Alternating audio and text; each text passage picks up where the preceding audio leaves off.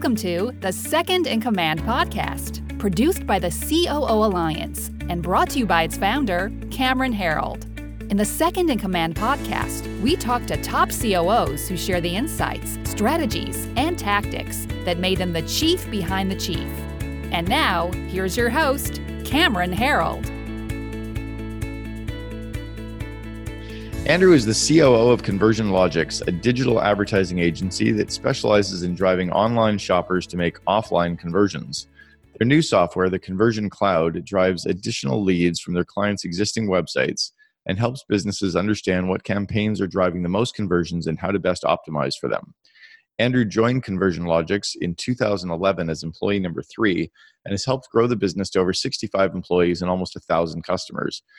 Andrew is a digital marketing expert and has helped build and rebuild the systems to help the company scale and grow.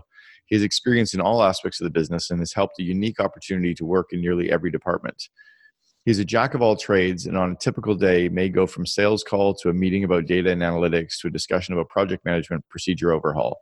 While he's not working, he's spending time with his family. And in the summer, you can find him boating on Lake Washington or up in the mountains snowboarding in the winter. So, Andrew, welcome to the Second in Command podcast. Thanks for having me, Cameron.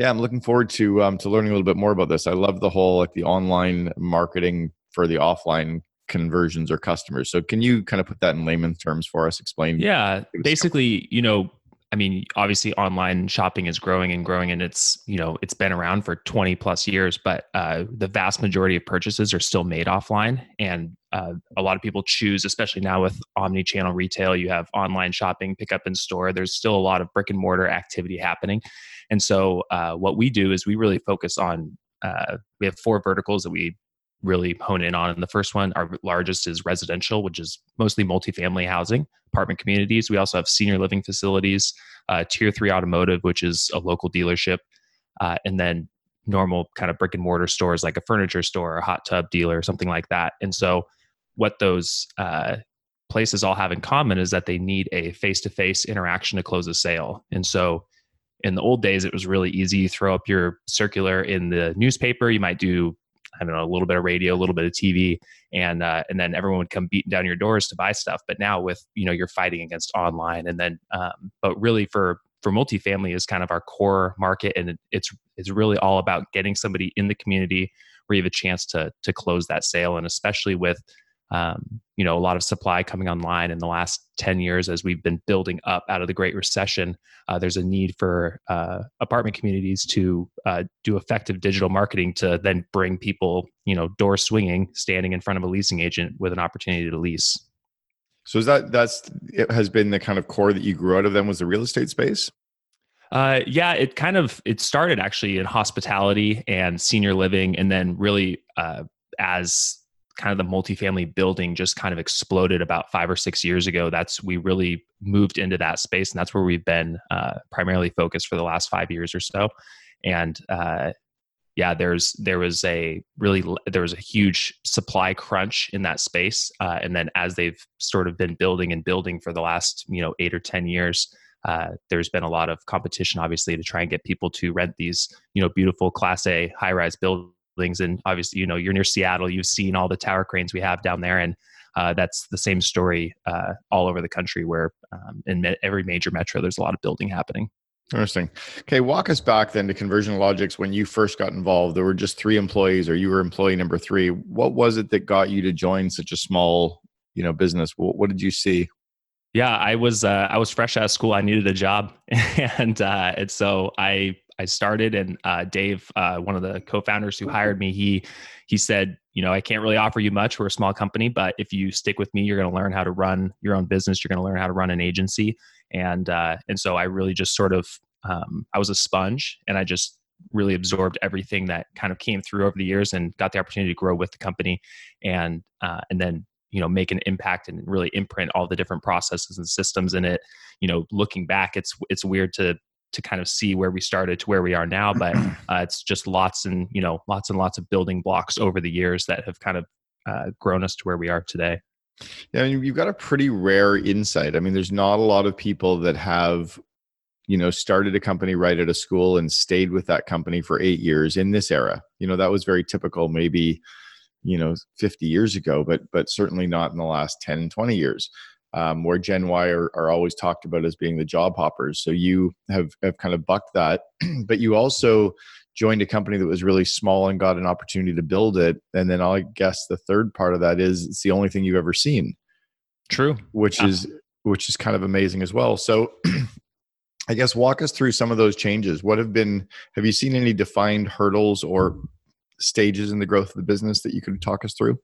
Yeah, I think one of the the first uh, stages of growth that uh, that happened was really honestly just breaking into actual segmented departments. We sort of had a everybody did everything mentality, and then you get to a certain size where it's not the most efficient thing to just do it yourself. It's not the most efficient thing to have three people in a room. And you know, when you're really small, you prioritize efficiency over scalability because you're just trying to get everything you possibly can get done. And so um, it was really, you know, it was probably five or six years ago that we started defining departments, but really in the last uh, 24 months when our growth exploded, we kind of sat down and um, really built out our teams and have a dedicated client services team and ad operations team and uh, and really created the workflows that um, you know people are much more siloed than they were you know mm. a few years before, and so it was it was uh, it was a very big transition for me and just uh, for the rest of our leadership team to kind of and even now it's still hard when you you want to go and you want to charge like you used to back when you were really small and change direction and we're still pretty nimble. We're you know 75 people or so and uh, it's not impossible to change direction but uh, you know i think me learning that hey it's not the best thing in the world to have it be the most efficient thing you know efficiency is it, you need to sacrifice efficiency in order to bring everybody up to speed and actually have scalability. So that way, it's not just relying on you being in the room and, and saying, okay, here's the four things we need to do. You do this, you do this, you do this, and then let's all go charge. Uh, it's you know letting it grow beyond you, letting it grow beyond your small team, and uh, and that was a really big you know, and obviously still learning it as we continue to grow. Yeah, how how do you bring them up to speed? How uh, in terms of like meetings or in terms of communication or? Yeah everything because I, I, think you got that opportunity or that idea that to be to be nimble and fast you have to compromise being nimble and fast sometimes to get everyone on the same page so that then you can scale was what you said. So how, how do you get everyone on the same page? Uh, so we have a weekly uh, management, you know, or leadership team meeting. So all of the heads of our departments are in the meeting, and and most of the time, you know, we kind of so much of our work is uh, you know we're still a digital agency as our core business. We've built some of our own software as well but uh, the core of what we do is serving our clients. And so so much of of our day to day is reactive in taking that in. And so it's really more of an opportunity for everyone to sort of get on um, get on the same page of what's coming down the pipeline. Hey we have these campaigns launching and and that's really what that monday uh, meeting is for is to get any problems or issues that you see coming down the pipeline this week. We kind of think about things in weekly sprints, and then we have a monthly kind of cycle that we also work in as well.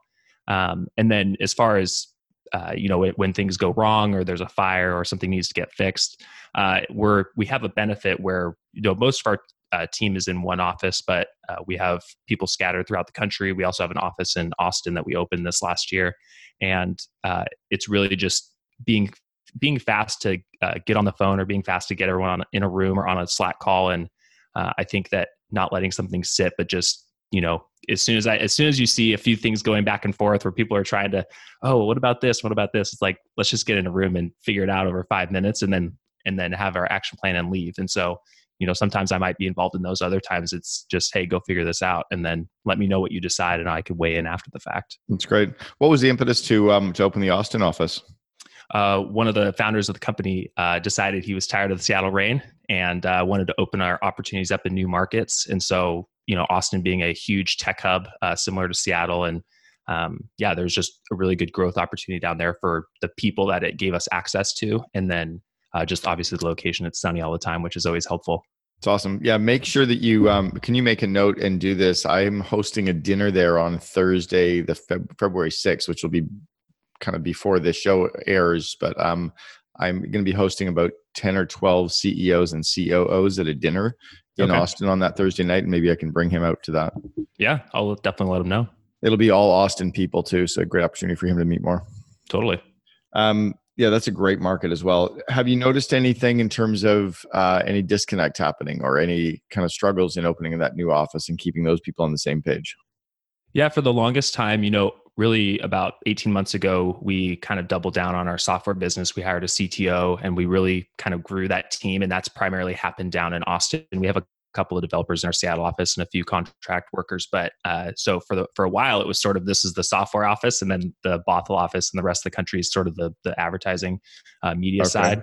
Yeah. And that and then really over you know really just in the last six months or so, we've been focusing on hiring uh, more of our you know I guess I don't want to say core team, but kind of set of core business functions down in that office as well, and making sure we have client services team members down there, so that way we get time zone advantages. And uh, there hasn't really been a disconnect other than uh, it's really easy to sort of let you kind of have to force yourself to do the check-ins and mm-hmm, um, mm-hmm. you know I I talk with our our team a lot about you know you don't want to ever assume you don't want to ever assume that they're on the same page as you they don't have the same information as you and so if you feel like why why do I need to check in with them, you know, with a couple of calls every week? And it's like, well, when they're you know they're out there on an island you're over here you got to make sure that they're not feeling isolated and you know they're around they're surrounded with people but they're surrounded with people that aren't doing the same thing as you versus up here in in our uh, seattle office you know you have a room full of people that can all collaborate and bounce ideas and you never want to you know more communication is better than less communication i guess err on the side of more communication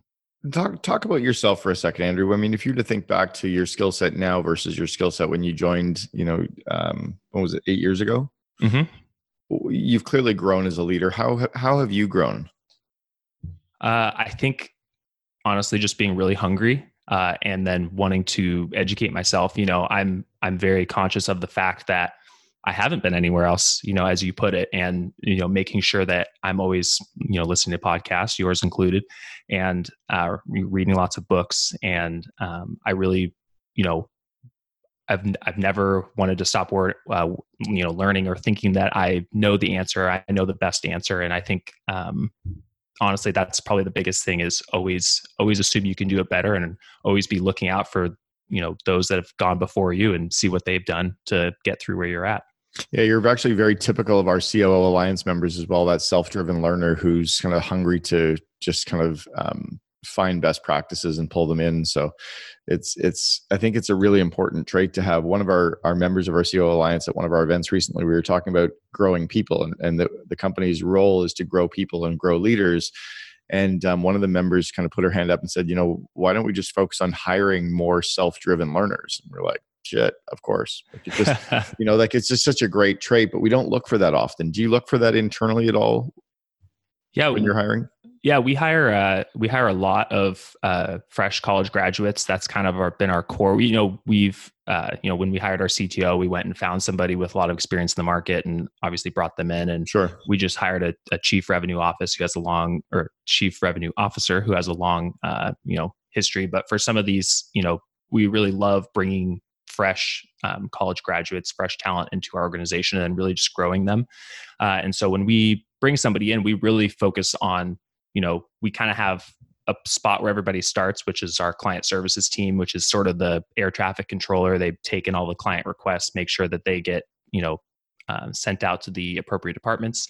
Uh, and so we're looking for somebody that um, I think you know somebody might not be the best fit for that type of role like hey project management role but that's where they have to sort of learn the business and learn how we operate and then they can hey you look like you're an analytics data type minded person why don't you go over here? But uh, i think the biggest thing is that we look for is uh, people that take ownership and then people that are self starters um, you know i think not having to you know we do move pretty quickly. We process a lot of requests. We have a really fast turnaround for uh, any changes or updates that we make for clients. And uh, and so being able to process those and kind of manage all these projects and sort of the whirlwind that comes through the office. Mm. uh, i think it's uh, yeah you you can't you can't sit and watch every, something everyone everything that somebody's doing. You have to make sure that and trust that they can kind of make uh, make sense out of the chaos that comes their way. So. And you said there's is are there two co-founders?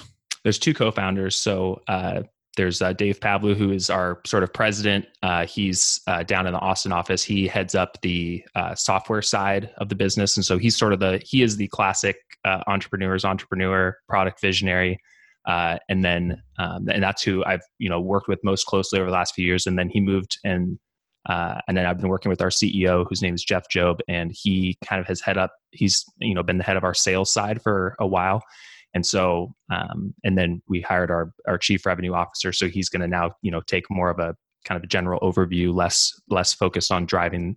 You know, the our sales organization's basically got too big for him to mm. kind of manage himself, so he's he's got to put a little bit of separation in there. But um, yeah, those are the two founders, and then I slot in underneath them. And what do you what what areas of the business do you run? So I I focus just I mean kind of classical day to day operations, and so for us it's a lot of our our client services team, our ad operations team, uh, and then you know graphic design, a little bit of our our marketing and analytics, but um, you know. I, I end up having to sort of pivot and adjust and kind of go, you know, I've I have the benefit of having done every single job in the organization at some point. Yeah. And so, you know, having that allows me to kind of um, kind of run the gamut as far as oh I can I can weigh in and be helpful over here and um, and so but for the most part my core day to day is really focused on you know we have almost a thousand clients. We're um, you know we have I don't know 2,500 3,000 different campaign strategies running at any given time. We have lots of requests coming through and making sure that you know the wheels stay on the bus so to speak of making sure that everything happens the way it's supposed to and then uh, doing a lot to you know help our young team to grow and provide uh, feedback and insight for them you know when they have um, either you know communication issue with somebody on their team or just a problem of hey we're trying to figure this out or you know and helping them work through a solution. How how have you guys as a company had to change? Like conversion logix over the last eight years. How have you as a company had to iterate? You know what used to work that no longer works now? Uh I, I feel like everything. I feel like everything of the last like year or two has broken. Uh, we we're kind of getting, you know, we kind of scaled out a lot out of a lot of our systems, and um, and I think uh, really the biggest thing for us is we started forcing more and more through our our project management system. And so just because uh, I I saw a tweet the other day that was talking about uh, omni-channel uh, workspaces basically the equivalent of omni-channel retail where you've got a couple of main offices and then everyone else is remote. And so that's mm-hmm. kind of how we we actually are um, you know out of our 75 people associated with our company with sales and everything uh, we probably have 35 or 40 in our uh, office and and then maybe another eight in austin uh, or 40 in seattle and then eight in austin. And then there's probably 25 people that are scattered across the country. So we're um, we uh, in doing that, we've really had to force uh, communication through Slack is probably our biggest communication hub that we um, try to make sure that stays up to date. We don't really do a lot of internal email unless it's you know report you know report status update type stuff, uh, and then um, really forcing everything through the project management system because that's the only way you can truly measure um, you know what's happening. You know, you, it's it's really easy to all be in a room and say, "Hey, I need you to handle this project for me." Great, let's get it done. But then when you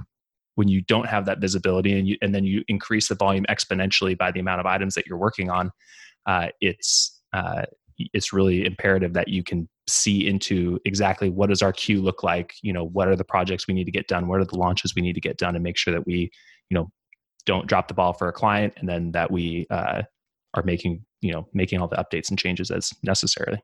And what project management tool do you guys use? So we use a very heavily modified version of podio uh, we basically use the Podio structure, core structure, uh, and then we've kind of built our own system around it uh, with custom like intake forms, and then uh, we have our own database that all the Podio data is housed into, and then we use that to um, kind of send workflows to the appropriate people. Um, so it's pretty it's pretty tuned up and it's pretty automated, but uh, I think that that's that whole system will probably you know over the next 12 to 18 months we'll need an, a fresh overhaul again to get us to the next level. Okay. How about your specific skills? Have there been a couple of things that you've really worked on over the last few years? I mean, the company is, has definitely hitting its next inflection point. If you're on 75 employees, I've always said that a, a company's inflection points are the ones and the threes. So you have, you know, one employee to three employees to 10 mm-hmm. employees to 30 employees to 100 employees. Yeah. Um, and then also the, the 100,000, 300,000, 1 million, 3 million, 10 million, 30 million, 100 million are these right. weird these weird natural inflection points you guys are coming into the next one are you working on any specific skill areas for yourself when you you know have this team of teams and and teams of professional managers and and is the cro the first real outsider that you've brought in that was senior Uh, our CTO was our first outsider that we brought in. Was senior. That was about uh, 18 months ago. Uh, but yeah, the CRO is is our second one. And mm-hmm. then uh, I think for me, it's hard to pinpoint something exactly. I think uh, I think really just focusing more on the leadership aspect, uh, understanding, you know, going back to the scalability thing, and you know, if you got hit by a bus, would would the team be able to function well without you, and and hopefully that it can. And I think that that's really going to be my focus over the next uh, next twelve months, and I think also predict kind of doing my best to forecast into the future and make sure that um, whatever you know systems we move to or whatever processes we need to change we're not you know we're not really focusing on the 5% improvement. I think something i'm really trying to work on is think through what would be the game changer improvement for us internally uh, to help us you know kind of go to the next level and, and reimagine what you know our project management systems look like i guess. And so uh, i think more sort of it's easy to get kind of drilled down in the day to day when there's so many things flying around and so many different initiatives and things that you're working on. And so kind of more uh, future oriented um, kind of growth thoughts and mindset when it comes to building systems and then really just i guess applying that same thing to the people side and making sure that you know our managers and our you know our people on our leadership team are uh, appropriately growing and scaling as their teams are getting more remote and making sure that they feel supported in you know uh, helping their teammates you know be satisfied with their job and work and and continue to grow it's interesting. Um, our our theme for our next CEO Alliance event is budgeting, forecasting, and goal setting. So I'm kind of like tuned into what you were starting to talk about there. When you're thinking about your business and planning your business out for the next few years, are you forecasting where you're going, or do you guys decide where you're going to go and kind of reverse engineer it and figure out how to get there? How, what's your methodology? How do you approach that? Yeah, I think we do a little bit of both. Uh, we're uh, we you know we're 100% bootstrapped so we're you know we grow at sort of an appropriate pace. We're not the hey this is our target we're going to hit it's going to take 12 you know 12 more salespeople and this more you know we have to sort of think about it in a little bit more gradual steps. We've kind of had a, a, a obviously eight years we've had sort of a long ramp up to to the point that we are now. Uh, but for us i think um, for the most part it's a it's putting people in place kind of under i guess understanding the core functionality of of what how many clients a salesperson can reasonably manage and, and making sure we understand you know everyone's bandwidth. And then from there uh, you know if we have a chart of we have a you know a path where we want to get to i think kind of basically making the personnel investments of where we think we want to be and then uh, letting that play out over the course of a year. So uh, i think um, I don't know if I answered your question. Yeah, no, you have for sure, for so. sure. Yeah, walk us through your leadership team meeting. You mentioned your weekly leadership team meeting. I want to go back to that and kind of trickle off there. Yeah, so uh, it's really it's pretty quick. Uh, I think uh, for the most part, I try to. Um, it's kind of the kind of the inspirational rah rah go get them type meeting, or at least I try to make it that way. Uh, and and so uh, really just people kind of go around and give an, an update uh, on kind of where they're at and what they're really kind of seeing coming down the pipeline this week as their top priority things and then anything that they you know want to make sure that somebody else in the room knows or somebody else on the phone uh, or on the call knows that they might need assistance from hey this is a, a top focus for us. We're trying to you know get these clients live on this system but you know on this app on this you know chat app we're building and oh but there's a bug over here. Hey can your you know can your team you know come debug with us really quick this morning so that way we can get it launched like that type of a thing. And mm-hmm. um, and really just focusing more on like the tactical execution of hey what needs to get done this week? And then a little bit of um, kind of uh, higher level of hey you know this week i would really be pushing your team like you know a couple weeks ago it was be thinking about your your uh, operating system. You know i was starting to read the book traction and thinking about you know again, if you got hit by a bus, how would your department function without you? And so, you know, as we've gotten more remote, the operating system of the department becomes more and more important.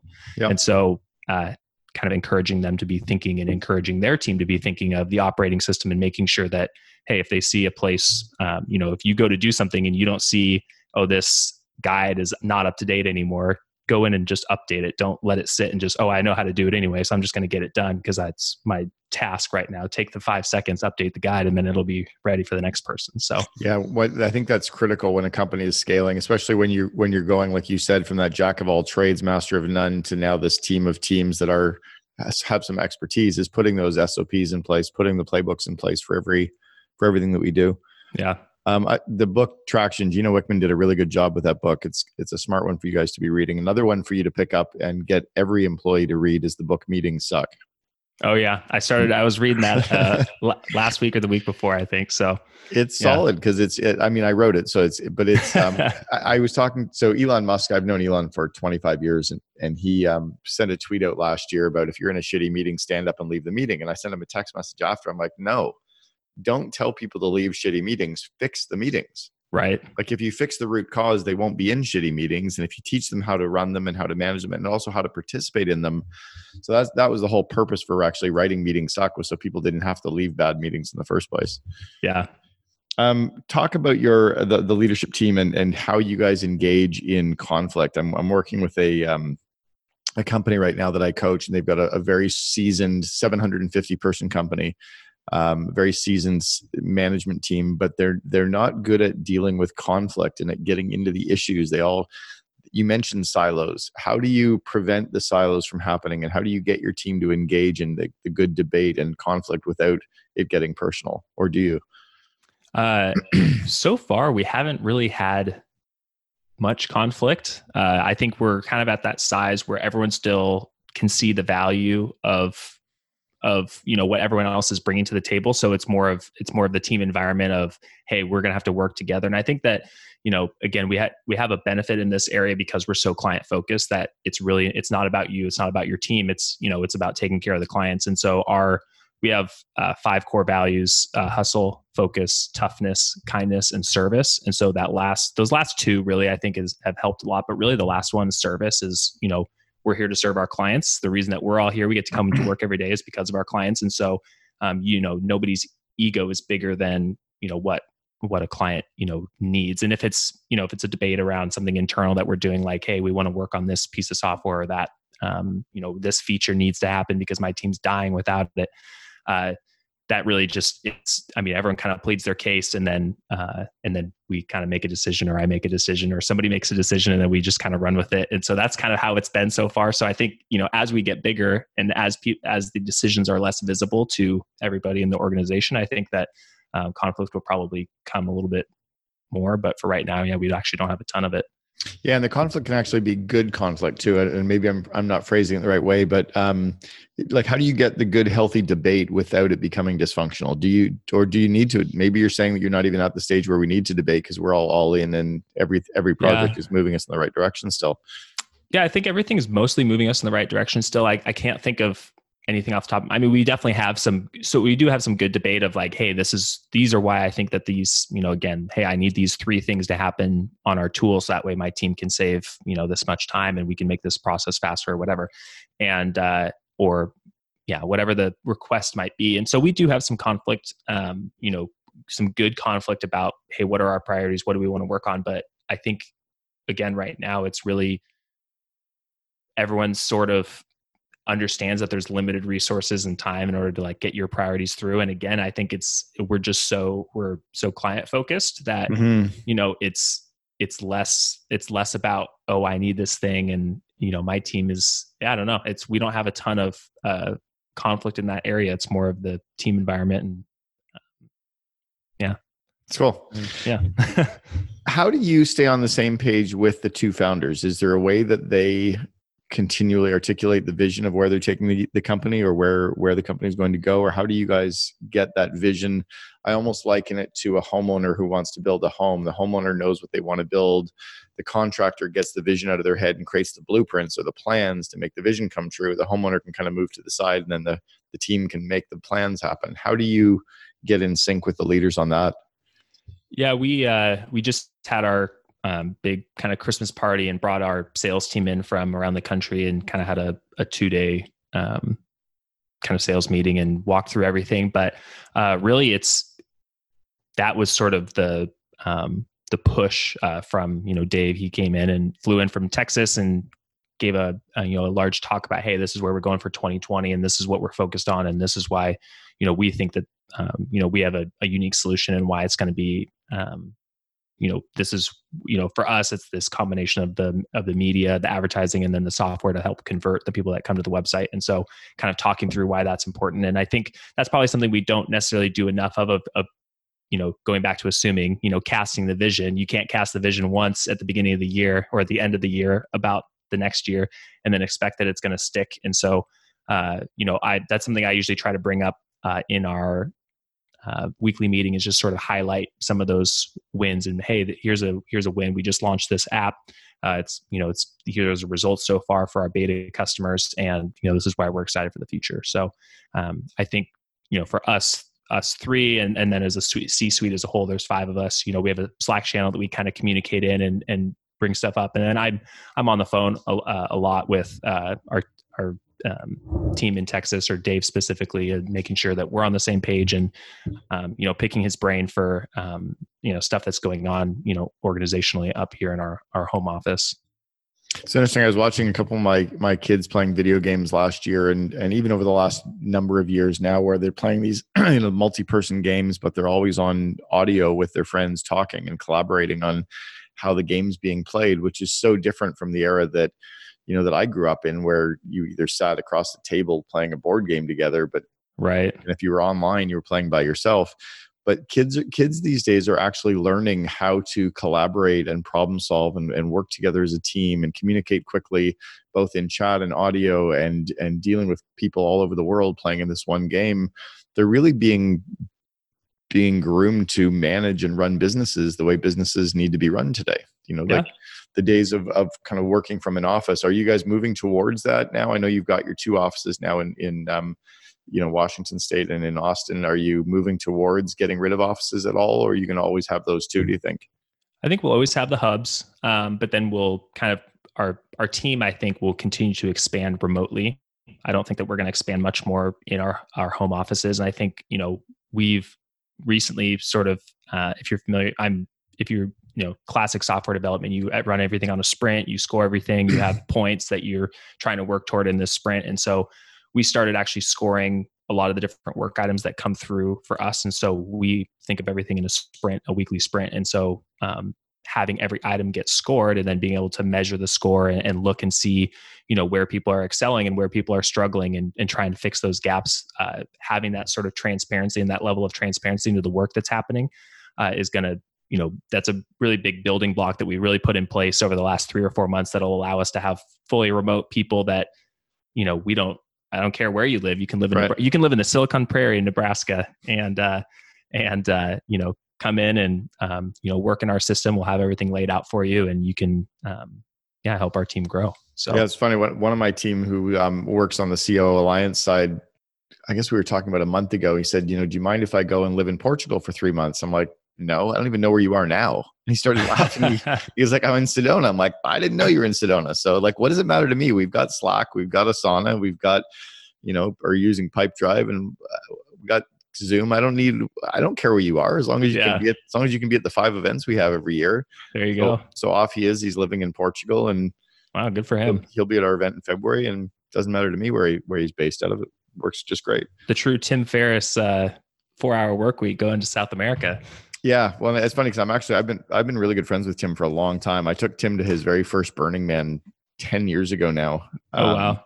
And stupidly, stupidly, Tim Tim brought a friend in that that burn, and uh, two o'clock in the morning, his friend was pitching us on this business idea he had, and the four of us that were listening all said it was the dumbest idea we've ever heard.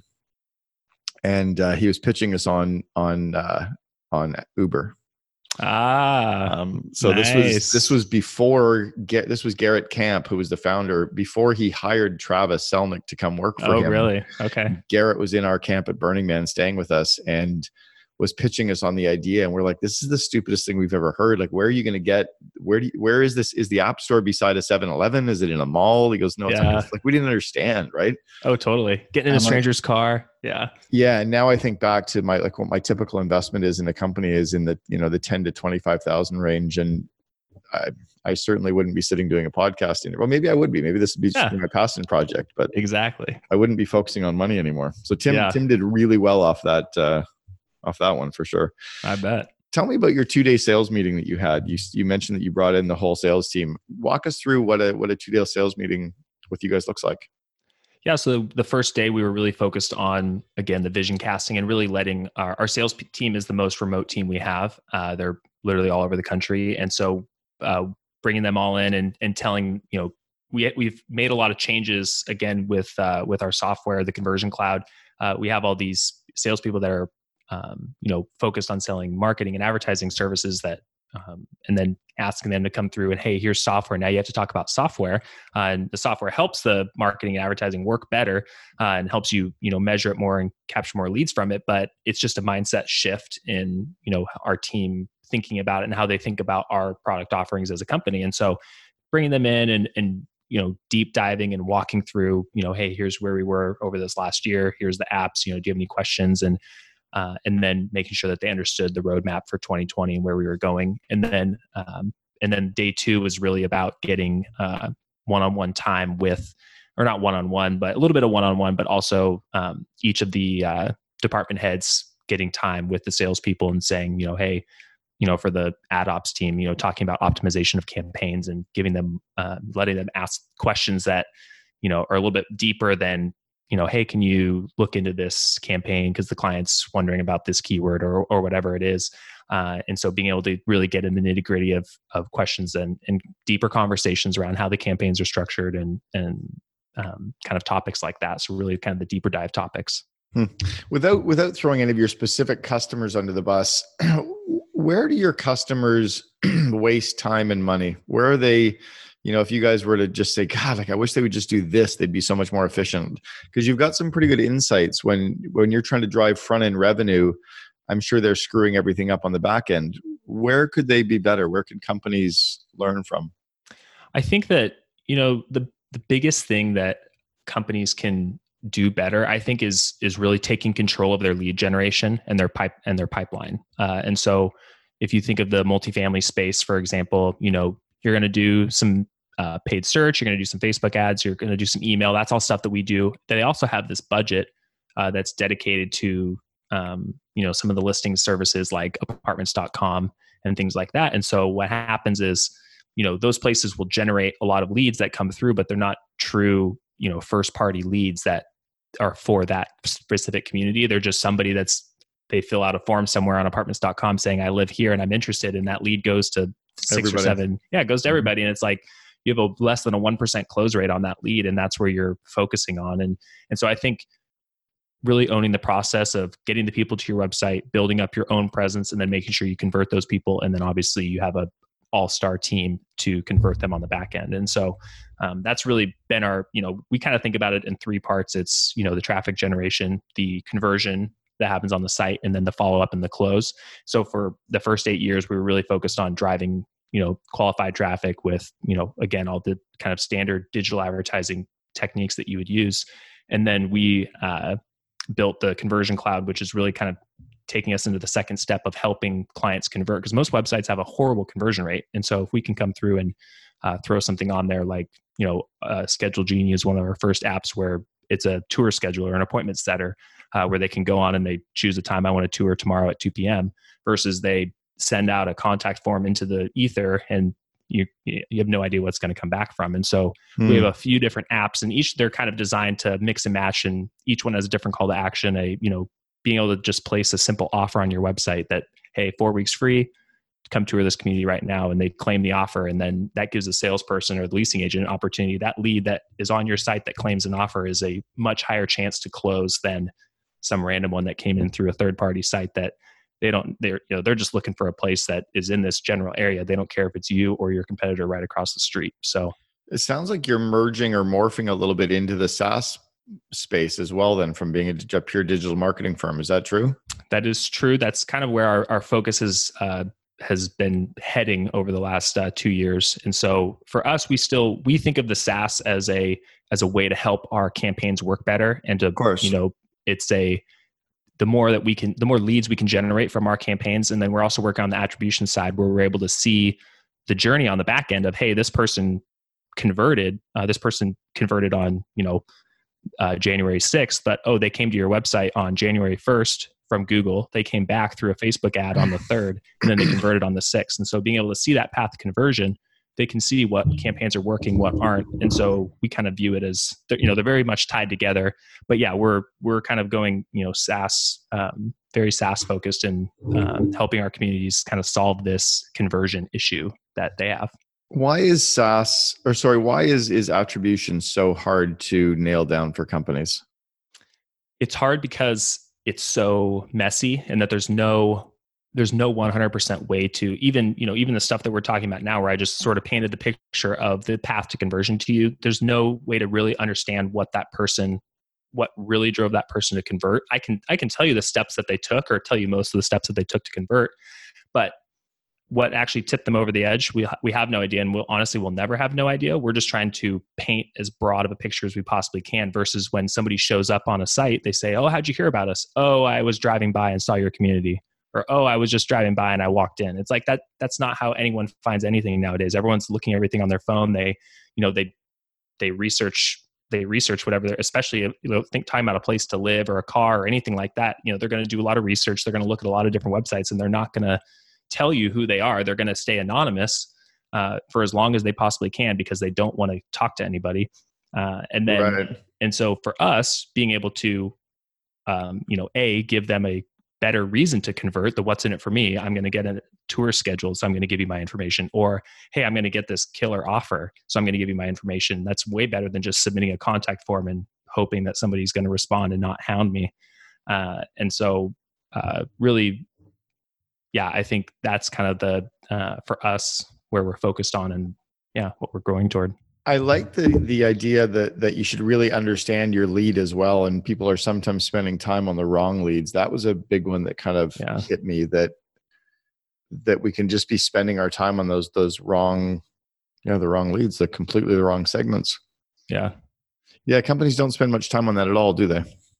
No, and it's uh, you kind of view every lead as the same, or uh, you know, again, yeah, lead quality, and you know, we're not just we th- we want to get you more leads, obviously, but our whole our whole pitch on it is we want to get you more better leads. Um, so that way, you know that if oh this lead came in through the conversion cloud from my website, I better call that one first, even though there's this other one sitting here from from another source because mm-hmm. you know that this is these are the Glengarry, Glen Ross leads, not the you know not the uh, bargain basement leads. So it was an old school book if I've ever heard an old school movie. I was gonna say great movie.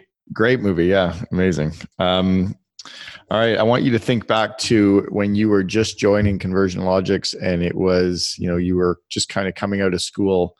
What advice do you wish you, um, or you know, what skills do you think you you wish you'd had back then, or what advice would you have wished you'd known back then that now you know to be true, but you would have known or would have loved to have had when you were 21, 22? I think that it would have been nice to see the future and kind of see where everything kind of took off. I think when I first started, I sort of took it as a job, and obviously I saw the great opportunity and everything, but you know, was sort of just working and trying to grow and you know, obviously expand my skills and everything like that. But uh, I think if I could look back, I probably would have um, pushed a little bit harder earlier uh, versus you know when you're when you're 22, 23, you're you're you know you're working, you want to improve, and you want to grow. But uh, I think that um, you know your your interests also lie elsewhere. And I think you know right now the stage that we're at, and really over the last couple years, it's been an awesome uh, growth trajectory and really a, a, a fun uh, environment and you know just having a blast and i think being able to get there a couple years sooner which obviously you know you can't really say that that would happen but uh, i think going back i I think a lot of uh, probably the reverse of a lot of advice. Everyone always says, "Oh yeah, in your 20s, like play, slow down, whatever." But I feel like I would want to hit it a little bit harder, so that way to uh, to kind of see where we're at and get there a little bit quicker. I think that's probably what I would say. Well, give you that's it's interesting, interesting perspective. I mean, give yourself a bit of a break too. You're only, are you 30 yet? I'm 30. I'm okay. 31 in a little bit. So 31 in a little bit. Yeah, you got a long runway ahead of you. So congratulations. Yeah, yeah thank you. Andrew Sutherland, the COO for Conversion Logix. Thanks very much for sharing with us on the Second in Command podcast. Yeah, Cameron, thanks for having me. Really appreciate it. You've been listening to Second in Command, brought to you by COO Alliance founder Cameron Herold. If you enjoyed this episode, please be sure to subscribe. For more best practices from industry leading COOs, visit COOalliance.com.